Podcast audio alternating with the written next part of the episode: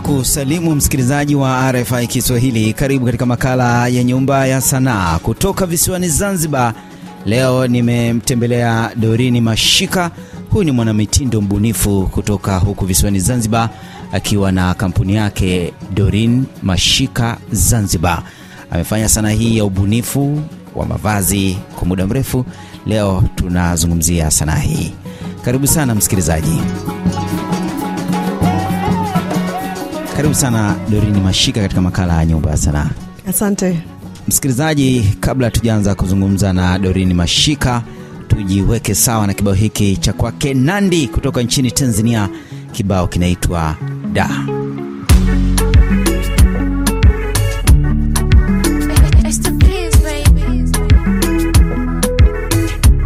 Niye salama na mzima, sina tausemi yada, umenishika kwa mtima, pumzi sihemi yada, penzi si madeni nchina, halina gautemi yada, nyingi dua amina, ololufemi yada, tumeipamba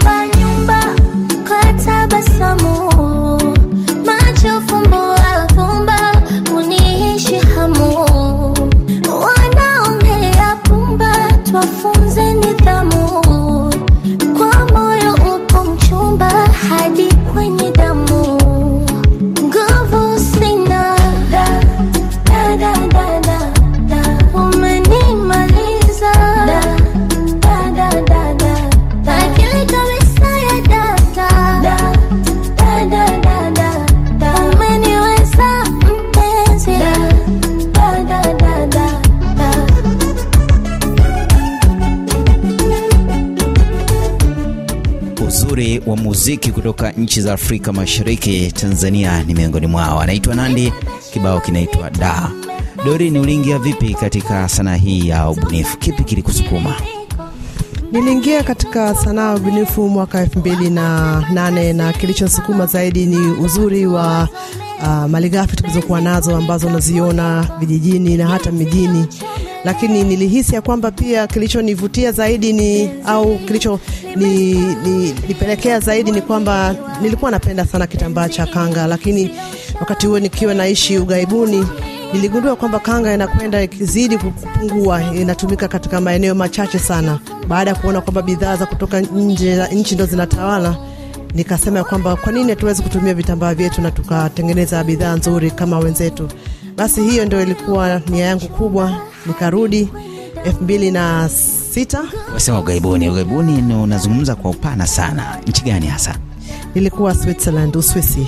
Nilikuwa kule nikifanya kazi kwenye nyumba ya hazina na baada ya hapo um, kwenye masoko ya pesa, lakini nilikuwa na uwezo wa kwenda kuona pia wabunifu wa kutoka Italia, wa kutoka Ufaransa, na nilikuwa nakaa nao sometimes uh, tunaongea kwa sababu nilikuwa nafanya kazi katika eneo ambalo linawekeza katika wabunifu hao. Ukarudi nyumbani sasa Tanzania, Zanzibar. Ndiyo, nikarudi nyumbani Tanzania, nikaja Zanzibar hapa, na sasa ni nyumbani, na nikaanza kubuni mavazi ya kanga, lakini unaweza ukaita ni ya kileo zaidi. Unakumbuka vazi lako la kwanza ulivyobuni la ilikuwaje? Vazi la kwanza nakumbuka sana, nilialikwa kwenye show Nairobi, na hilo vazi lilikuwa tumetengeneza. Nadhani vazi la kwanza lilichukua, lilichukua wiki nzima, kwa sababu nilikuwa najaribu kusema mambo mengi kwa wakati mmoja, na nakumbuka mwandishi mmoja wa habari akitokea upande wa mitindo kutokea Hispania alisema nitafanikiwa na nina ubunifu wa hali ya juu, ila kitu kimoja nabidi nijirekebishe, ni kwamba siwezi kusema mambo mengi katika kitu kimoja. Alivyoangalia zile pisi kumi na mbili alisema hapa unaweza katoa pisi hamsini na sita Uli- uli- Ulijibana. jibana mno.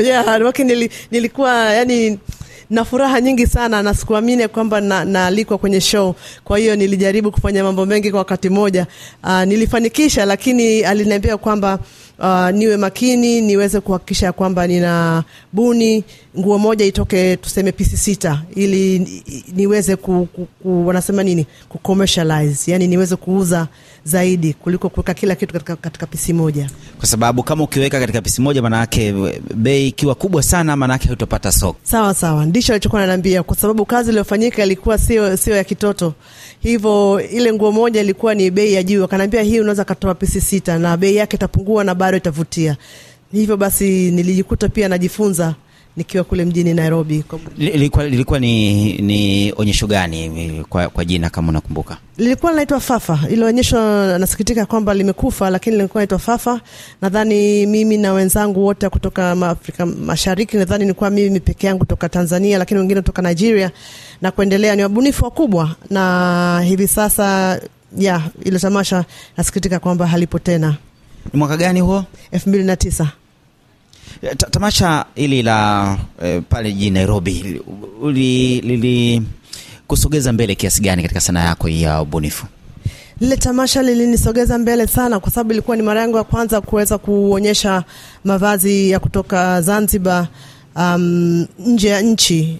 Hivyo basi nilijikuta kipindi kile watu wote wananifuata, wananiuliza nimetoka wapi, nguo zangu zimetengenezwaje, na nafanya kazi na nani, nikawaeleza. Basi wakawa wananiinterview kila sana. Ile ndo ilionipa ilionifungulia milango, nikaanza kujulikana zaidi nje ya Afrika.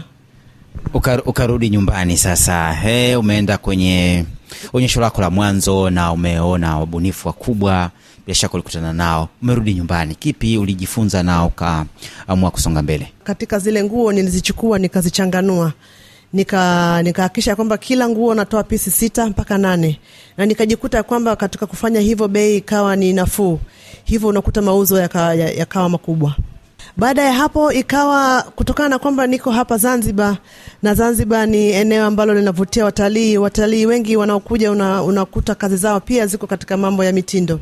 Kwa ikawa kitu kikubwa kingine kilichotokea ni kwamba nikaalikwa katika um, museum ya New York tupeleke bidhaa zetu pale.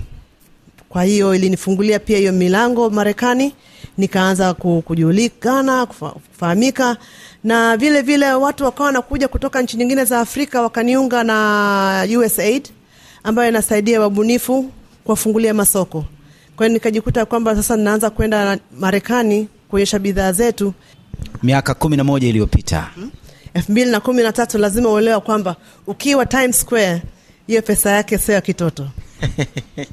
Yeah. sawa tu, tuzungumzie kidogo hapa naona eh, mavazi ya aina mbalimbali. Tuzungumzie kidogo eh, namna yalivyo. Unaweza ukachagua mojawapo. Nafikiri tunaweza tukasogea kwenye hii ukamwambia msikilizaji hili mimi naliona ni gauni ni vazi la namna gani na eh, ilikuchukua muda gani kubuni? Hili gauni tunaliangalia sasa hivi linaitwa Zuri na lilinichukua muda kubuni kwa sababu ilinichukua kama miaka nikisema mitatu, ni kwamba kila saa naliboresha, kila kila saa naliboresha, msimu ukija mwingine naliboresha, lakini kuna kipindi tukaliboresha kiasi ambacho ndio gauni ambalo bila hili hatupati chakula. Hakuna gauni. Kwa nini unasema bila hili hakuna ugali? Kwa sababu ndo li- linauza sana. Linatoka zaidi. Yani ndo linatoka zaidi, linauzwa mitandaoni, linauzwa yani, mtu, watu wengi wana hili gauni na tunaenda tukilibadilisha rangi, lakini hili gauni ndo ugali wetu. Kwa kuliona msikilizaji ni gauni ambalo linakola hivi na lina vifungo. Hebu lielezee mwenyewe likoje? Ni gauni ambalo linakola, lina gauni ambalo lina lina mikono, lakini mikono yake ni mifupi, halafu ime, imechanjwa mbele na nyuma, halafu kuna mkanda na mbele lina vifungo, chini limechanua, lakini ni gauni ambalo la heshima, lakini hapo hapo ni gauni la kileo, kwa sababu mwanamke wa leo anapenda kupendeza aheshimike, lakini hapo hapo aweze kulivaa sehemu zote, na mikono yake tumechanja, kwa sababu unaweza kachukua mzigo wowote. Hata sasa hivi unaambia nivae ile gauni niende airport, ni kitu kirahisi sana kwa sababu halija- halijanibana au halijakuwa ambalo siwezi kusogea. Mwanamke wa leo ni mwanamke ambaye amewekezewa sana kiasi ambacho amekuwa ni mwanamke ambaye ana shughuli nyingi sana, so ukimtengenezea gauni ambalo linambana mno na unamwambia aende kazini, inakuwa ni shida. Kwa hili gauni ni unaweza kavaa mchana, unaweza kavaa usiku, ni wewe tu. linauzwaje kwa dola Hili gauni linauzwa dola mia mbili sitini na ni cotton na linen mchanganyiko wake.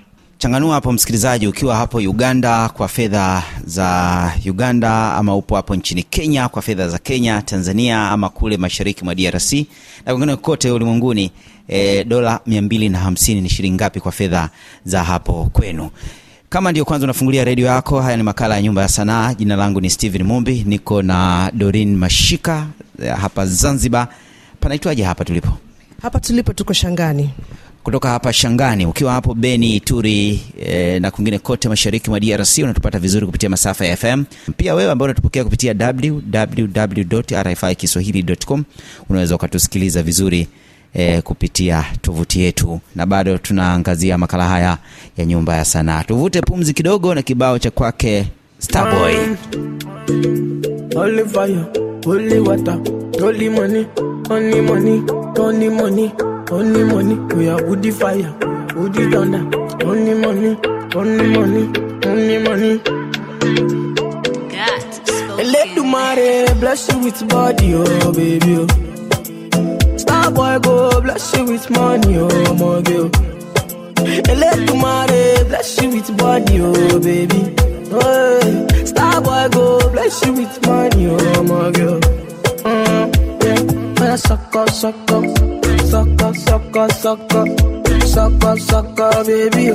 Sucker, sucker, sucker, sucker, sucker. Oh yeah, give fun locker, locker, locker, locker. Yo yo yo, oh yeah, give fun baby. Sucker, sucker, sucker. Oh, when I come through, they know we survive, so they turn up all eyes on me now. So many things we fit to do with your mama, baby. Ah, getting plenty money. Ah. Yeah, you know. Kibao kinaitwa Soko, Starboy akimshirikisha Spotless, Seas and Wizkid. Tunasonga mbele msikilizaji, na makala haya ya Nyumba ya Sanaa, na bado niko na Dorini Mashika hapa visiwani Zanzibar, mwanamitindo na mbunifu, tukiangazia sanaa hii ya ubunifu. Kabla ya kuzungumzia mafanikio, bila shaka kuna ambao umewavisha ama wamependeza kutokana na kazi yako hii ya ubunifu. Ni kweli kabisa. Um, kama sijakosea, elfu mbili na kumi na mbili Michelle Obama alibeba begi letu la Doreen Mashika, alikabidhiwa na nadhani watu wengi sana kwa kweli, inabidi hata nikumbuke nani ni nani, lakini um, tuna bahati sana ya kuweza kuvisha watu wengi ambao ni maarufu, wengine hata kujificha, lakini unakuta unakuta njiani, I mean online kwenye Instagram amevaa gauni letu, kwa hiyo ina- Nasema hii ni kazi yangu yeah, exact, na unajivunia. na sio hivyo. Kwa mfano hivi karibuni kuna mtu alinitumia picha uh, ya mtu amevaa uh, gauni letu akiwa jijini Paris.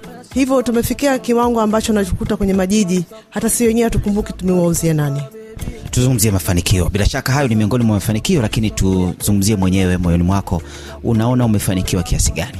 Kwa kweli mafanikio kama lugha ya Kiingereza anasema ni kwamba ni relative, lakini mafanikio nayona mimi, kwanza ile hali tu ya kuweza kuwawezesha uh, Watanzania wenzangu kiuchumi kutokana na ubunifu wangu na tunafanya kazi pamoja, lakini vile vile mafanikio mengine ni kwamba unakuta hapa na pale napata watu ambao wananisukuma katika kazi zangu unaweza kukuta unapata mwekezaji. Tumepata mwekezaji ambaye, nikisema mwekezaji ni mtu ambaye anawekeza sana kutusaidia sisi kama wabunifu kutoka Afrika na kutoka Tanzania. Nimekuwa wa kwanza kwenda nje za nchi na kuonyesha ubunifu wetu na kutufungulia masoko.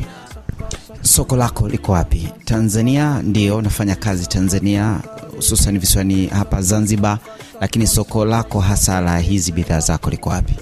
Uh, soko langu kwa kweli liko zaidi nchi za Ulaya na Marekani, lakini ingawa tunafulisha hapa na bidhaa zinanunuliwa hapa, lakini wanunuzi wanatoka nje za nchi. Watanzania ni wachache mno. Kwa hiyo ndio siri ya mafanikio, ukihakikisha kwamba katika zile nyanja zote unazipitia mwenyewe.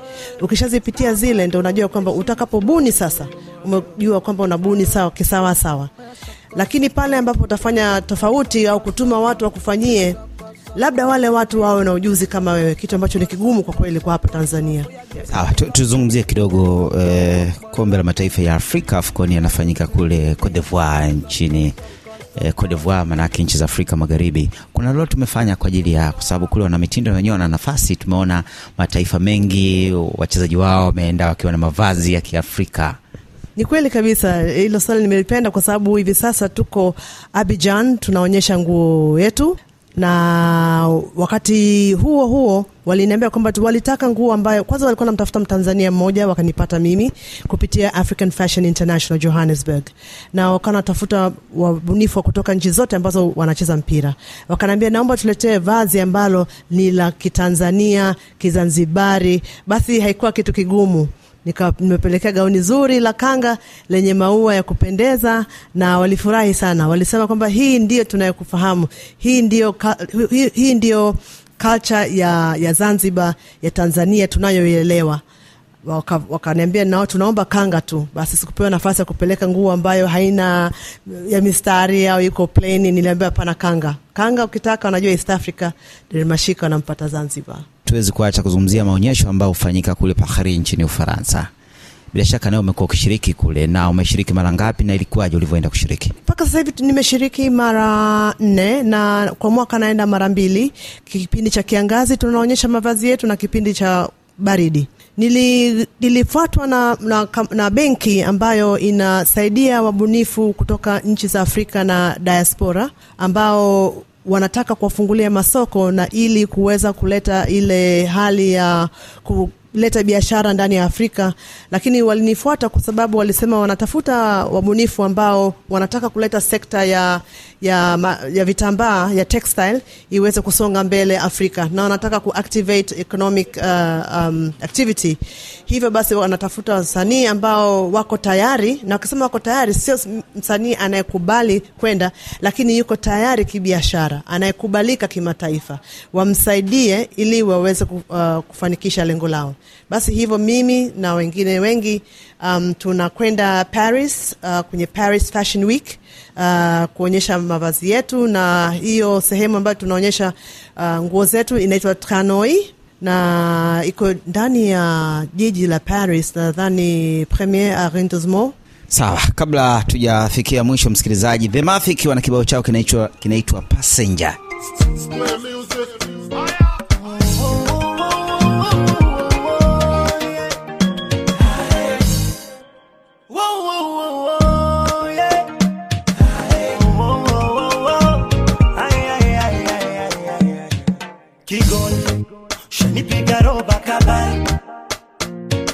Silali.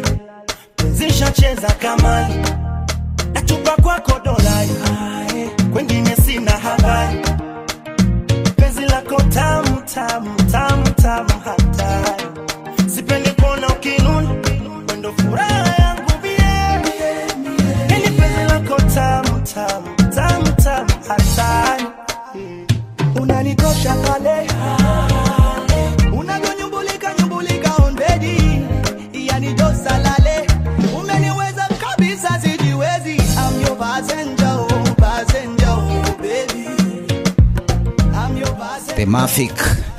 kinaitwa Passenger. Unapatikana vipi sasa um, mitandaoni kwanza?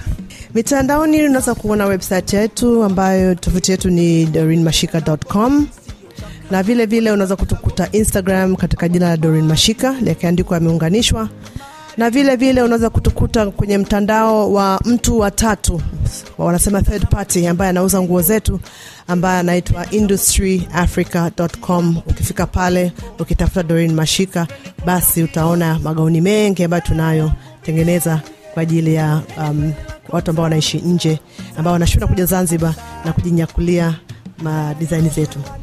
Nakushukuru sana Dorin Mashika kuzungumza nasi katika makala haya ya Nyumba ya Sanaa, na kila la heri, kazi yako ni nzuri. Asante sana, shukrani.